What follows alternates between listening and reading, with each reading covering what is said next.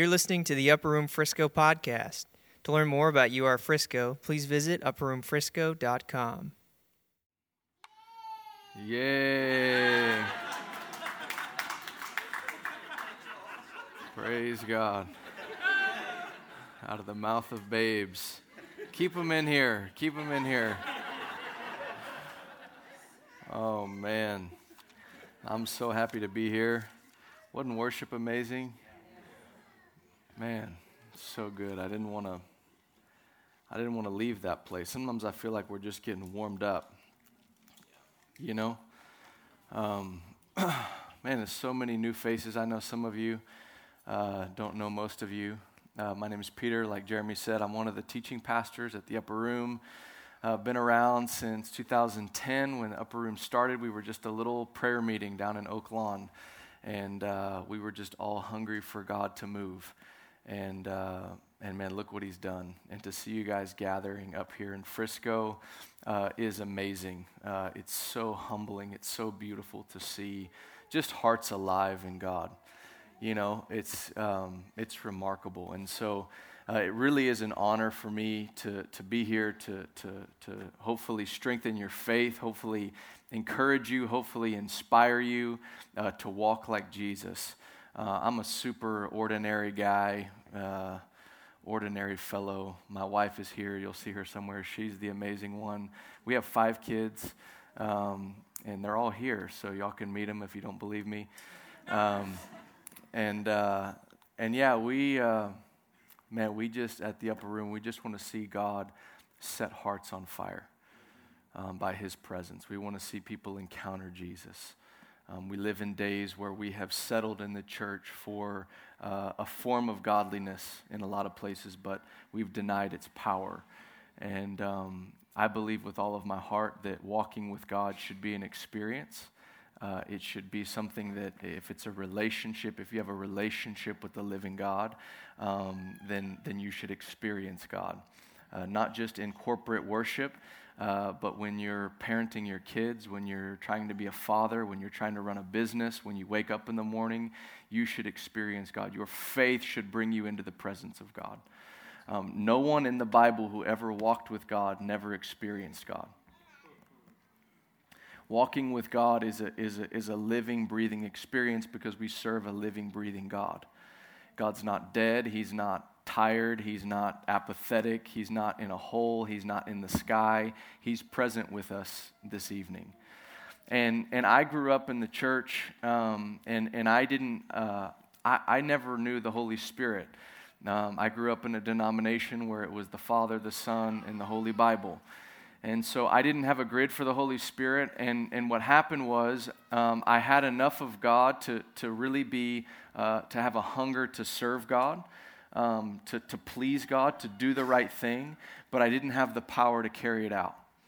And and over the course of time, uh, I got, man, uh, just as it happens, if you don't have an intimate relationship with Jesus, um, I got just overtaken in bondage to Uh, all sorts of, of things as a young Christian boy. I mean, I was on the outside, I was your good Christian kid, on the inside struggling with lust and those kind of things, being sensitive. I think there's quite a few kids in here.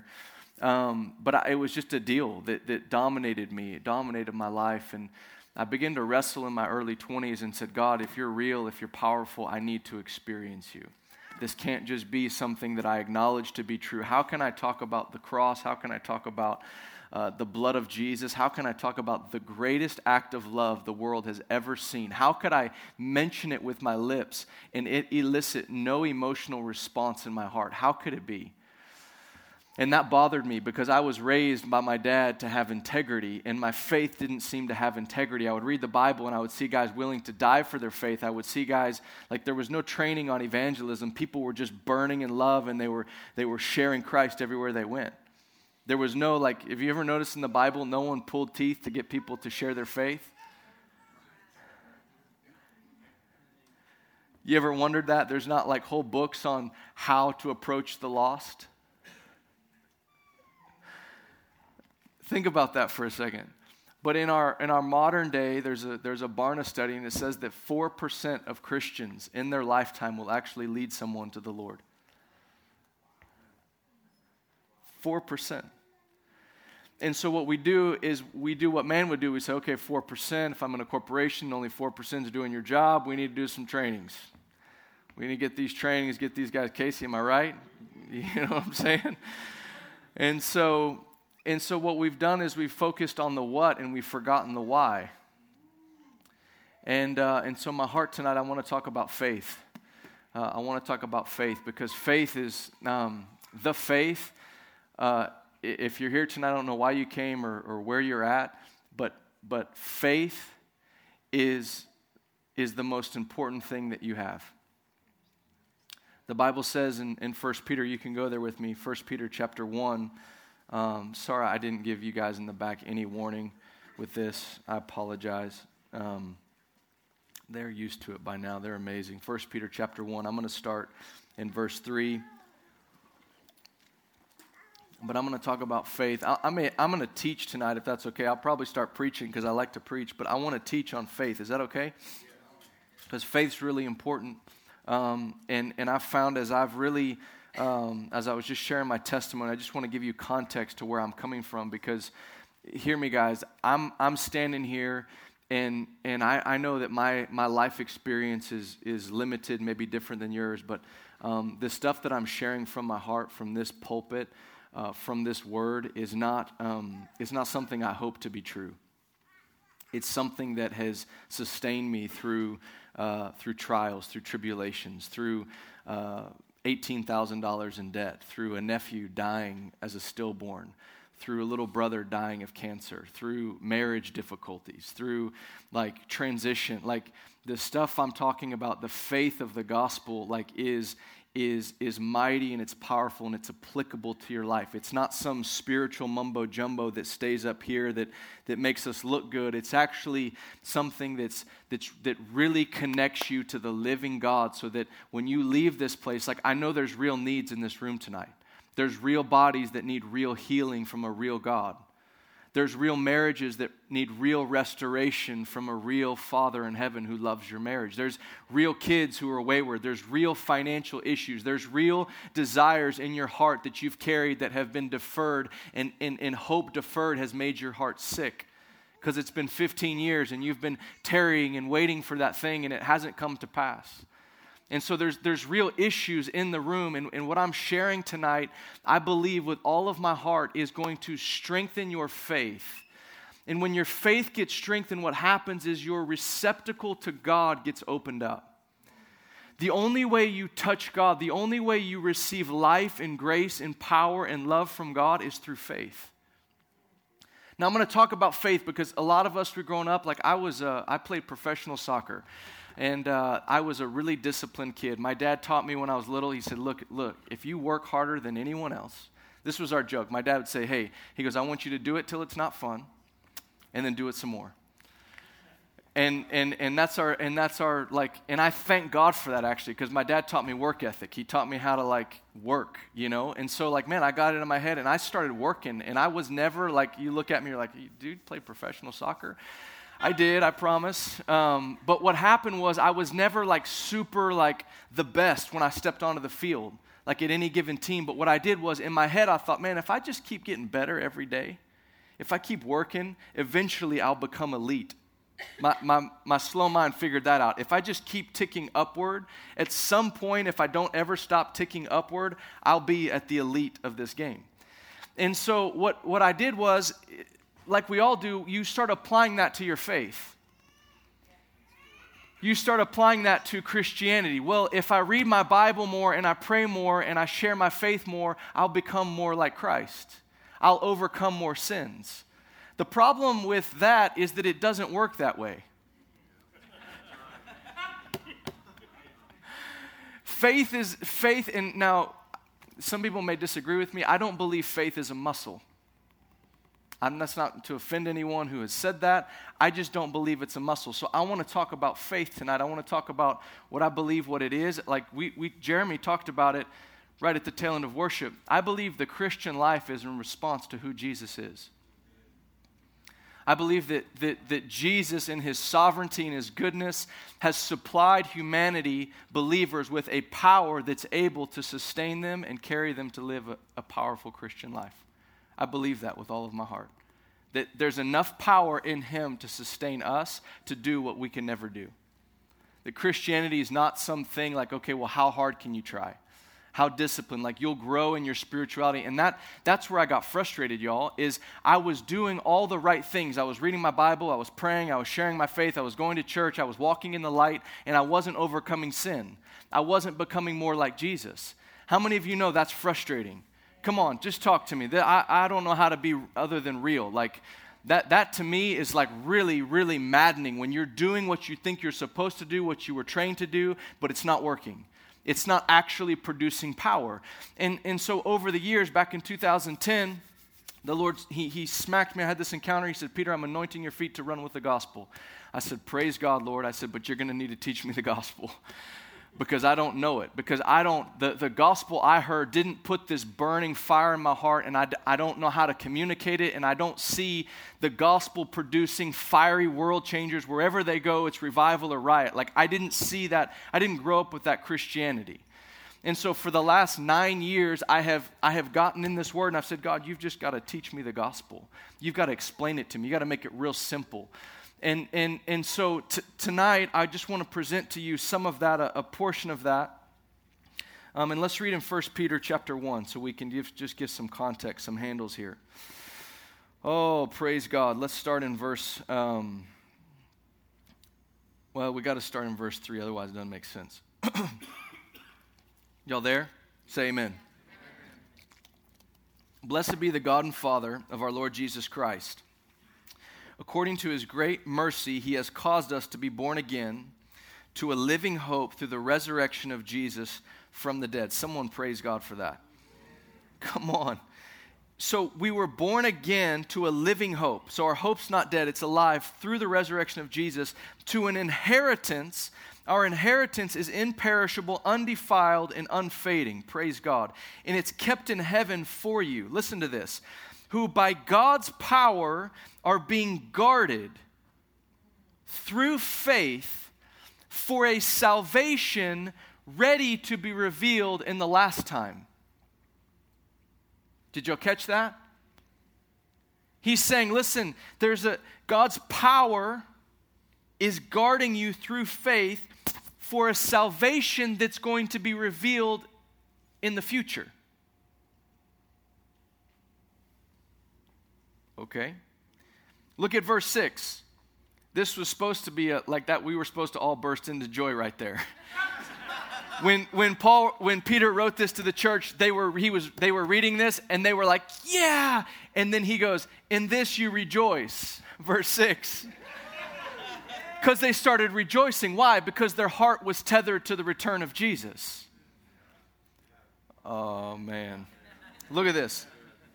Though now for a little while, if necessary, you have been grieved by various trials. Look at this. So that the tested genuineness of your faith, look, look at this, more precious than gold that perishes though it is tested by fire, may be found to result in praise and glory and honor at the revelation of Jesus Christ. He's saying, listen, note number one, hey guys, your faith, I don't care what's in your bank account, your faith is way more important than that. Like the status of your faith is more important than what's in your bank account. It's it's more precious than gold, though it's refined by fire. And he's saying, listen, your faith will result, listen to this, your faith in Jesus will result in praise and glory and honor when Jesus is revealed from heaven. What's he saying? He's saying, man, when, when your heart has been built upon the man Jesus Christ and you have trusted him, not just to be born again, but to sustain your Christian life and to carry you into the ever after, when your heart is established in that place in faith, he says that will result in praise and glory and honor at the revelation of Jesus. And time would fail me to go through and talk about all of the references in the in the New Testament about the faith. Stand firm side by side for the faith of the gospel. You can be strengthened in faith. You can have weak faith. Your faith can be shipwrecked. You guys know this? So faith can be weak, faith can be strong, faith can be shipwrecked.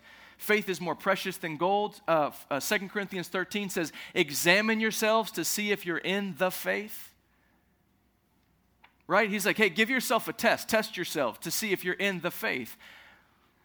And so I want to talk about that tonight, because many of us, if I were to ask you, what is the faith? What is the thing that, that we're supposed to be unified around? What's, what's that one thing? Like, you may express Jesus differently. You may come from a different denomination, but the one thing that was meant to unify us as a body is our faith in Jesus.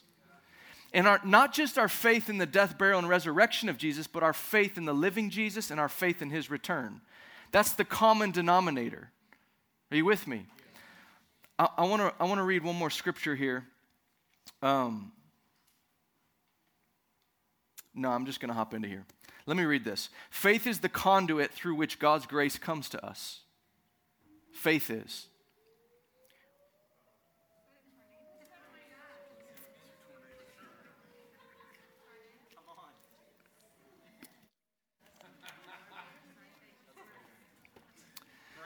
All right. No, we're good. We're fine. So look at this. Without faith, look, without faith, there's no supply of God's grace. Without faith, there's no transformation. Without faith, there's no experience of God. Faith will necessarily bring you into an experience with God. Faith is the channel through which God's grace, spirit, love, and power flow into the human heart. Faith can be weak. Faith can be strong. Faith is not a muscle to be worked. Faith can be ship, shipwrecked. Faith can be established. The focal point of faith can never rest on an outcome. It must rest upon Jesus. And the gospel is the message that gives us the opportunity to have faith. It is also the message that strengthens our faith, because the gospel reveals the answer. Listen to this. The gospel reveals the answer to three basic questions that have kept the human heart in bondage ever since the fall of man. And I said this, faith comes by hearing the word of God, and faith comes by looking to Jesus. So faith scripturally comes in two ways. There's only two ways you can get faith. It's by hearing the word of God, and it's by looking to Jesus, Hebrews twelve, Romans ten, Hebrews twelve. Biblically, I have only found two ways that the human heart can actually grow in faith. It's, listen, this is so important. It's hear the word of God. Are you guys okay with the siren? Okay, cool. It's, I'm just going to go. It's hear the word of God, and it's to look to Jesus, okay? Those are the two ways. So you say, well, how do I know if I'm weak in faith or I'm or I'm strong in faith? I'm going to help you. I'm going to help you give you, yourself the test. Is that cool? I don't know if this is the test Paul was talking about, but this is the test I give myself. Amen? So look at this. So there's, there's, I believe there's three questions you have to answer when it comes to faith. Three questions. Three questions. First question, is God able? Second question, is God willing? Oh, not as loud on that one. No, we're gonna we're about to unpack this. Third question, how does he do it? If God's able and God's willing, then how? I'm going to show you that in the Bible, okay? Go to Matthew chapter eight. This is about to get so fun. Are y'all ready? I love the Word of God. Man, I freak out when I read the Word. My, Christy was talking to me the other day, and I was it was in the morning, and I was reading, and the Lord was showing me something, and it was like, I'm kind of slow, so it takes it a minute to go in there. But but sometimes when it hits you like deep, how many of you know when the word hits you deep and you manifest, like you're like, whoa, you know? How many of you read your Bible that way? Like like I'm just sitting there and we're talking, and legitimately I'm reading, and I saw that when, when Moses turned the water to blood and Jesus turned the water to wine, they were both terrorizing the devil. And I read that, and I, and she was talking to me, and I was like, I was off, I was already slipped off into this thing. And I just started, I was like, whoa. And she goes, what, are you okay? I'm like, yeah, I'm fine. I just connected some dots. I just get excited. So check this out. So so in, in, in Matthew eight, check this. There's a leper that comes to Jesus. He came down from the mountain, Jesus did, and great crowds followed him. And behold, a leper came to him and knelt before Jesus, saying, Lord, if you will, you can make me clean. If you will, you can. That was the prayer of the leper. So this is the only this is the only prayer I have found in the scriptures concerning someone who's sick who prays to God, if it be thy will. It's the only scripture in the Bible concerning physical healing that I have found. Now, I'm I'm open to be corrected, and so I'm not saying that I'm really not. I'm, I'm not haven't, you know, maybe there's one somewhere, but I haven't found another one where someone prays to Jesus and says, "If it be thy will, you can heal me." Now, many of us in the church today, that's an acceptable prayer. We say, "Lord, if it be thy will, then heal my my my cousin of cancer," or "if it be thy will, heal my mom of, of whatever disease." We we pray that, and, and that's been spiritualized, and we've said, "Hey, that's a good prayer," because we don't know the will of God. That that's where this leper was at. He he he was he had faith in God's ability, but he was in unbelief or uncertainty when it came to the willingness of God. So so I would say his faith was, was in some senses it was kind of weak, because he, he knew Jesus enough to know that he had the power, because he'd heard testimonies, right? So he'd heard testimonies, okay, good. God has the power, but I don't know if he's willing. So here, here he comes, he goes, "Jesus, if you're willing, you can. You have the power if you're willing." And Jesus goes, "I will." And I believe scripturally he settles the question once and for all by saying, "I will." "Lord, is it your will?" He says, "I will." And I'm gonna I'm gonna show you then, because because if you say "I will," then the third question goes, well, then how? On what basis does he do it? Are you with me? I'm gonna go there. So then then check this out. So so so that guy knew God was able, but he didn't know God was willing. But look, if you fast forward in uh, in Mark eight, go to Mark eight, verse twenty-two. This is so cool. Jesus, um, Jesus is in uh, is in Bethsaida, and it says this in verse twenty-two and twenty-three. "And some people brought to him a blind man and begged him to touch him.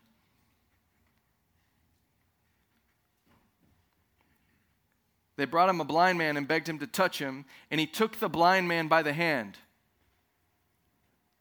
So he touched him. And he led him out of the village, and when he had spit on his eyes and laid hands on him, he asked him, 'Do you see anything?'" So he spits on the dude's eyes. These people knew that not only was God able, but that he would, but they didn't know how he would. Oh, y'all didn't get that.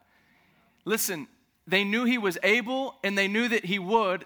They just said, in their mind, because he had done it in the past, they said, "We want you to touch him, because that's how you do it."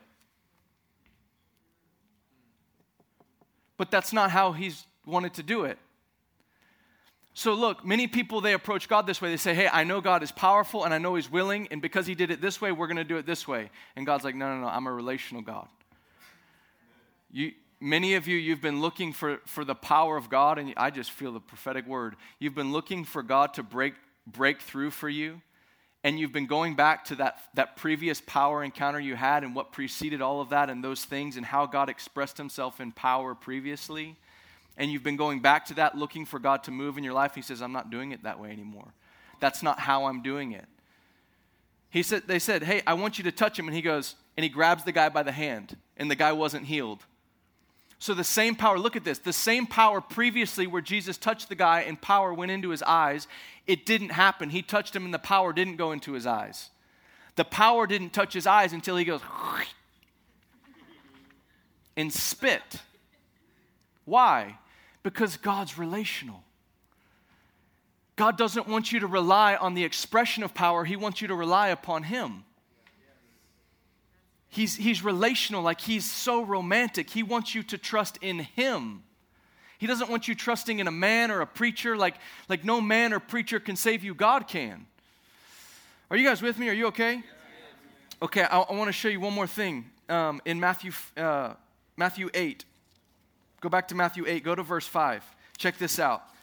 So... So th- those guys, I would say, like if the if the leper had like okay faith, and the and then the guys who brought the man, they had like they had like pretty strong faith.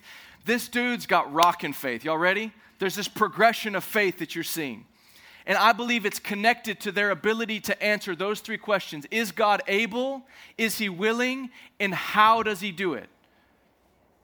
Is he able? Is he willing? And how does he do it? I can I can determine the level of your faith based on how you answer those three questions to me. I can determine your level of faith. In your marriage, is God able to heal it? If you say no, then you're in unbelief. And that's why you feel so sad. That's why you feel so hopeless. That's why you feel so disconnected from the supply of God's grace. If you say, well, God's able, but I don't know that he's willing, then you have some level of hope that's sustaining you, that's sort of a foundation keeping you in the marriage, but your uncertainty of the willingness of God to actually break through in your marriage. Right? And so you're, you're, you're being sustained by that faith that says he's able, and that's, that's sustaining you, but it's, it's, it's weak faith. It's, it's barely getting you by because you don't know if God's willing. You're unsure. And that creates a real conflict inside of you. Why? Because if God has the power to do something, but he's unwilling to do something, then you have to explain that in some way. You either have to redefine the goodness of God, or you have to assume that there's some higher lesson or purpose in the pain. Are you with me? So if you're certain that he's able, but you're not certain of his willingness, like you, you'll get by, you'll be okay, you'll be sustained, but it'll be really, really hard.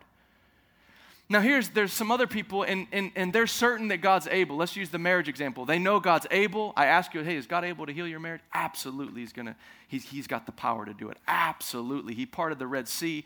Absolutely. Is he willing? Absolutely. I believe he loves me. How's he gonna do it? I have no idea. He's gonna change my husband. He's gonna change my wife. And he says, no, no, no, no. Let me show you how. And strong faith is when faith actually sees in Jesus how he's going to move in that situation. And when you see how Jesus is going to move in that situation, and you see that, and you go, okay, wow, all of a sudden you begin to express that, and I promise you, the power of God, the grace of God will flow into that area of your life. Oh, man. Look at this, Matthew eight, verse five.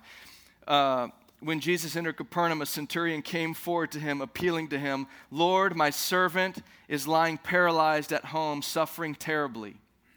I'm going to I'm going to walk you through this man's faith according to this test. Is he able? Is he willing? And how? You ready? You ready? Okay. He says, Lord, this is his prayer. My servant is lying paralyzed at home, suffering terribly. So, A, he doesn't even ask Jesus to heal him. He just tells Jesus his situation. But you get in the language that he's appealing. There's an appeal. There's a, there's a faith that God is able to do something because he's coming to him, right? He wouldn't have come if he didn't believe God was able. If I asked you, uh, if, if I said, hey, do you believe I'm able to lay hands on you and you be healed? If you didn't believe I was able, you wouldn't come up here. That's what we're seeing here. We're seeing that the centurion came to Jesus. He goes, okay, God, I know you're able. So check, number one, this guy's got some, he, at least he's got some faith, all right? Now look at this. And he said to him, Jesus said to him, I will come and heal him. So Jesus himself, this guy had the benefit of Jesus answering the second question, which is, I'm willing. Are you guys w- with me? This is the ingredient, I believe, for biblical faith. Is he able? Is he willing? And how does he do it? And so Jesus says, look at this is crazy. This is crazy. He says, I will come. I will come. I will move my feet. I will go to your house, and I'll do what you asked me to do.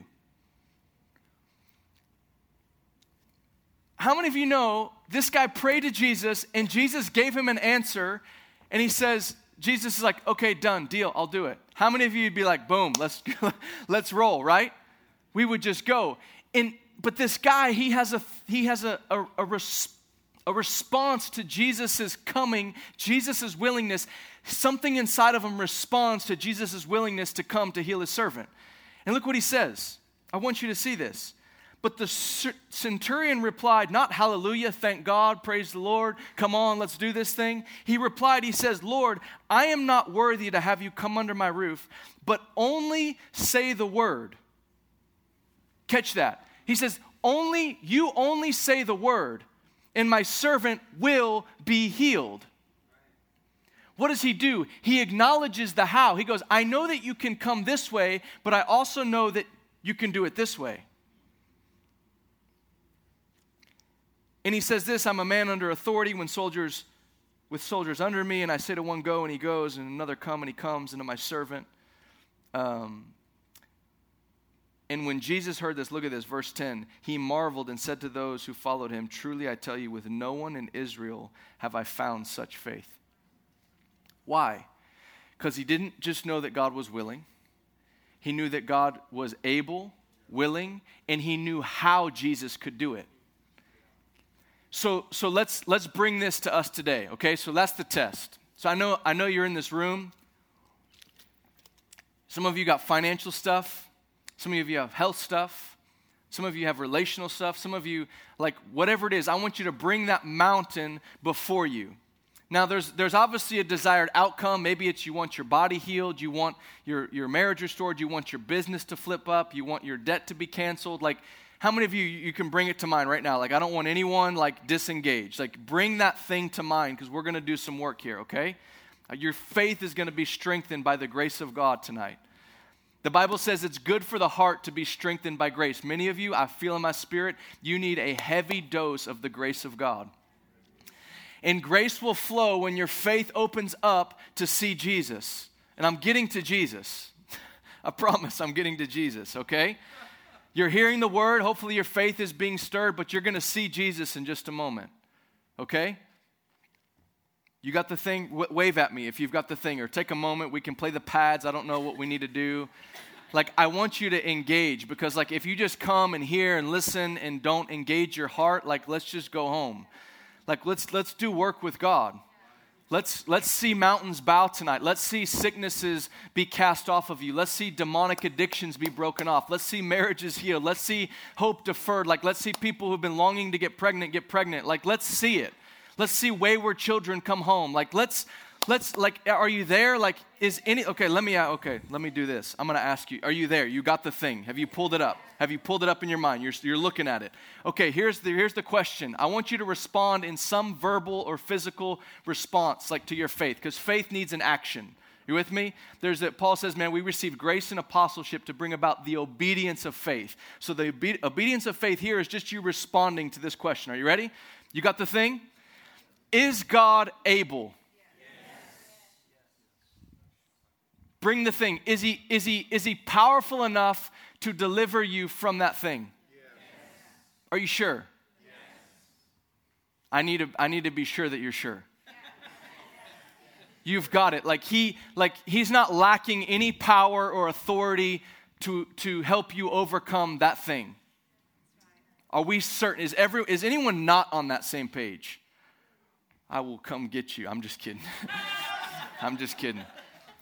But but no, no, you, you got to deal with that, because some people are in unbelief. Like, I mean, I've laid hands on the guys with no legs, and I've, if I'm being real, in that moment, the no legs got bigger than Jesus. Let's be honest. You've been confronted with something, and it's bigger than Jesus. For some of you, you, you things are confronting you that have gotten bigger than Jesus. That's why you feel the way you feel. That's why you don't have hope. Oh, why don't I have hope? Why am I so? It's because that thing's gotten bigger than Jesus. The question, faith begins with, is he able? Does he have the power? And I want to make a note here, because this is really important. I'm not just talking about salvation. I'm talking about, does he also have the power to make you like himself? Oh, that's another day. I want to preach that so bad. I heard the Lord say, that's another day. Man, I so wanted to mess with that. All right. So you've got the thing. Is he? He's able? Okay. Is he willing? Yes. I didn't hear it. You hear? Did you guys hear it the first time? Yes. Second time, is he willing? Yes. I think so. Is he willing? Yes. No, no, no, no. This isn't a muscle. Listen, I'm I'm asking you to reflect as to why there would be a question mark that would come into your heart. If he's powerful and able, why does the question mark pop up when we say, is he willing? Where's the same certainty in his willingness as the certainty that we have in his ability?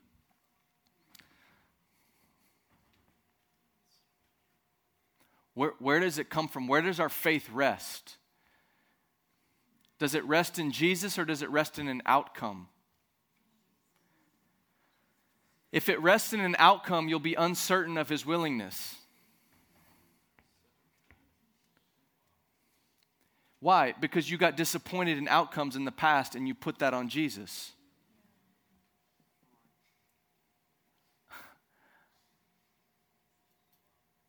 This is super important because your faith, many of many people, their faith gets shipwrecked for this reason. They get disappointed, mad at God. God didn't come through for me, and their faith wasn't in Jesus. It was in an outcome that they thought that Jesus should have done. My brother dying of cancer is the wrong outcome biblically. It's biblically, it's biblically out of bounds. Scripturally, it's, it, it contradicts the kingdom of heaven, contradicts what Jesus did on the cross. Do you understand that when I lay hands on the sick, I'm not wondering whether or not if it be thy will? No more than I would wonder if someone who was lost and said, I want to be born again tonight and I want to put my faith in Jesus, I'm not wondering if they're going to be born again. I'm certain that if they call upon the name of the Lord, they will be saved. How many of you, if someone says they stand up tonight and you go, man, if anyone's not right with God, you've never you've never made covenant with God, and they said, I want to make covenant with God, and they came forward and they prayed and they're crying and they're going, Lord, I give you my life, and you heard them pray, how many of you would be one hundred percent certain that person's born again? Come on. Assuming that they put their faith in Jesus, that they heard the crystal clear gospel. How many of you, someone walks up here with stage four cancer and you have that same certainty they're going to be healed tonight?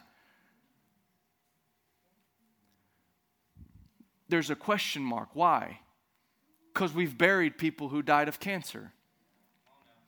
And our faith has been on the outcome and not upon, here's the thing, scripturally, biblically, there is a there is a grounds, there is a, a foundation for our faith connected to the man Jesus that's meant to give you certainty. Can I tell you what it is? Does anyone know what it is?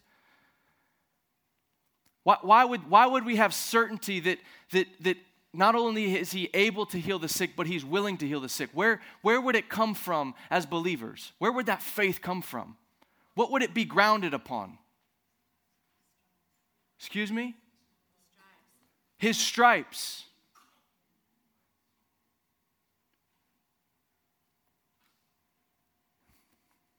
His stripes. His stripes. His stripes were the payment for physical bodies to be healed. Not the crown of thorns. Oh, y'all aren't with me. Not the nails in his hands, the stripes on his back were the specific payment for physical bodies to be healed. It's the specific way. See, here's, here's where faith comes. Here's where your faith will explode. When you see God's purpose with Jesus and with the cross from beginning to end, and you discover that God's expression of power through Jesus, that his work was intricate. It was like, like Jesus' life in the brushstrokes of his salvation is all the power and grace that we need to overcome all the effects of the fall of man. Oh, let me ask you the question. Let me just put it this way. Like, I, I want to, this, this, he says, no, go dive in. He says, no, zero in here. Can I, I'm going to zero in here. Is God able? Is he, is he able and powerful enough to take away from us tonight every effect of the fall of man? Yes. Is he able? Yes. When I say every effect, I mean he takes away every sickness, every disease, and every propensity to sin, where we would no longer ever be enslaved to sin. We'd have no mark of sin, and we would never sin the rest of our life. Is he able to do that? Yes. Are we sure? I know you're saying yes because I've conditioned you to say yes, but I'm I'm really like, do we believe that? God has enough power and he's able to, to remove from humanity every effect of the fall of man?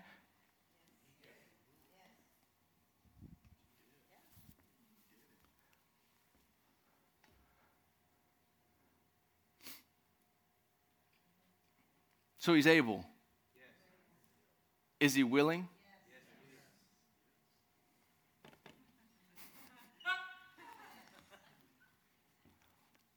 So we're all going to encounter him this way tonight. Do we know how? Let me, let me help you guys. This will help. I promise this will help. I was talking about the stripes. Did y'all catch the stripes thing? You can't take back his stripes. His stripes either heal everybody or they heal nobody. It's either a Russian roulette or there's power upon, there, there's grace and healing virtue that flows from the stripes of Jesus. Either the death, burial, and resurrection gets you born again or it doesn't. You can't have it both ways. You can't, it's not a, it's not a lottery system. He, God no more makes a choice of his will to get someone born again. Like, like if he's calling them, if he's drawing them, it's like, man, that's it. Like there, it's it's done, sealed. His stripes were sufficient payment for any physical ailment in the room tonight. And I'm just telling you, if you're willing, if you're if you if you believe God's able, if you can see the stripes, not the outcome, not the ten thousand people that have prayed for you before tonight, I'm saying if you can actually see the stripes and you can just reach up and grab the stripes by faith, you go, okay, like it's not a muscle, like you can't earn it, you didn't deserve it, you didn't fast enough, you didn't pray enough. I'm telling you, all of the power's connected to Jesus. All of it. Like there's no power associated with you jumping through freaking religious hoops to try to do the right thing. Um, I, it, it, get, it fires me up because people get this religious mindset that if I pray enough, if I fast enough, if I walk in the light enough, I'll overcome sin. No, it's all connected to Jesus. All the power you need to overcome sin, to be delivered, to be healed, to be sanctified, and to walk just like Jesus Christ is connected to the man Jesus Christ. All of it. All of it.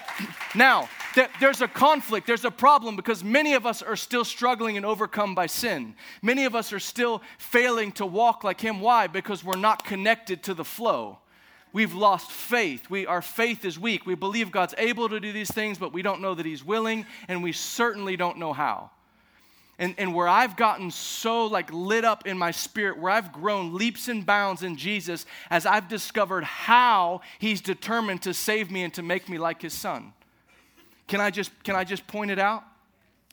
When, when, when, when God chose to deliver Israel from Egypt, he used a man named Moses. Oh, we're out of time. Can y'all come up just, or maybe pads or something, Allie? Um, well, I'm going to pray for you. Well, that went fast. This will help, I promise. What did he say? Moses said, hey guys, listen, the final plague's coming. I want you to kill a lamb, and I want you to put the blood of that lamb on the doorpost. Otherwise, the death angel will come, and your firstborn son will die. You guys know the story.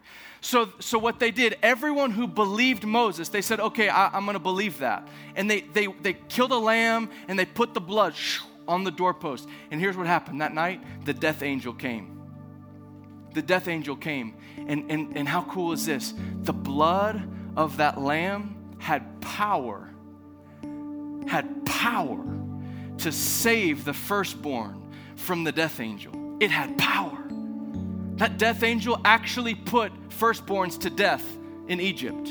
There was wailing, there was there was weeping and crying. Why? Because firstborns were being slaughtered that night. But those who put the blood, there was there was a power that protected them, that saved them from the death angel. Now check this out. Who who was it?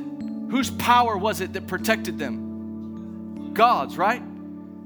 God was the source of that power that protected them from the death angel. But as they left that place and they said, all right, we got to go. We got to get out of here. Let's let's take all the things. And, and they get to the, the, the Red Sea and they get to the, the, the, the barriers and the mountain. And then Pharaoh's coming with his army. And how many of you know, how many people would be tempted to go, man, Pharaoh's coming there. He's going to kill us. He's going to, he's mad at us. They're like, all right, here's what we're going to do. Let's go get some lambs.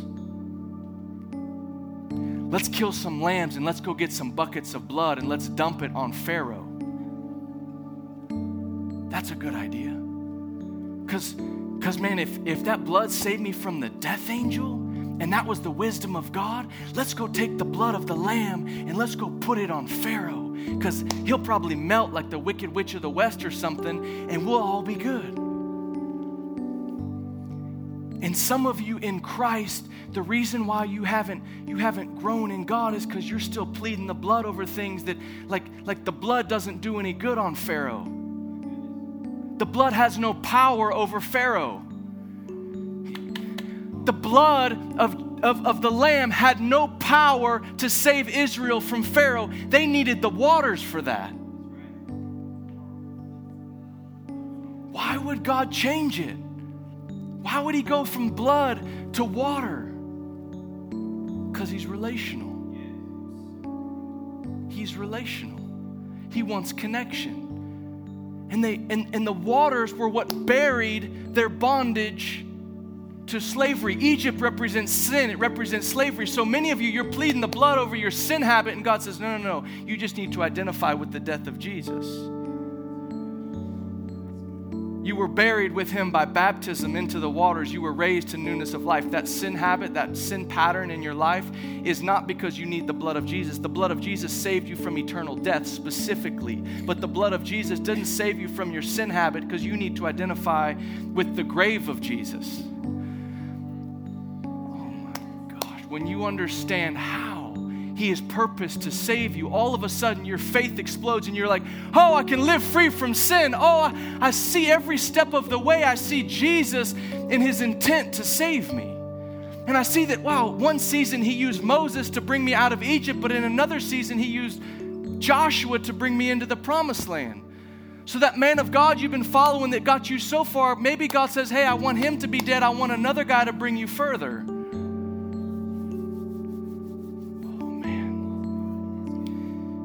I just feel in my heart tonight that we've gotten stuck in a rut. We've gotten like our faith has been stagnant, and God's encouraging us tonight. Will you let me be a relational God? And will you let my grace and my power and my spirit flow to you? Like it will. There is enough grace and power and love in God to meet every need in this room tonight. Every need. Every need. Every financial need, every sickness, every disease, every brokenness. Like I, I'm, I'm so gripped with the reality that there is more than enough in Jesus. There's more than enough. And I'm like, King Jesus, help us get our eyes off of ourselves and onto you. It's not to do with you. It doesn't have to do with your spouse or your coworker that's being unfair. Like no one can hinder the power of God flowing to you. If your heart reaches out and just and just reaches up and touches Jesus, he's like, man, it's, he has it all. He has it all. And I don't know what it is that you need tonight. I don't know that thing that you held up, but I know there's enough power. I, I, I like I feel it. I, I feel like like his his willingness, his willingness and his ability. I feel so like certain tonight. And because there's varying people across this room, I'm like, okay, he's going to do it differently tonight, but I believe he's going to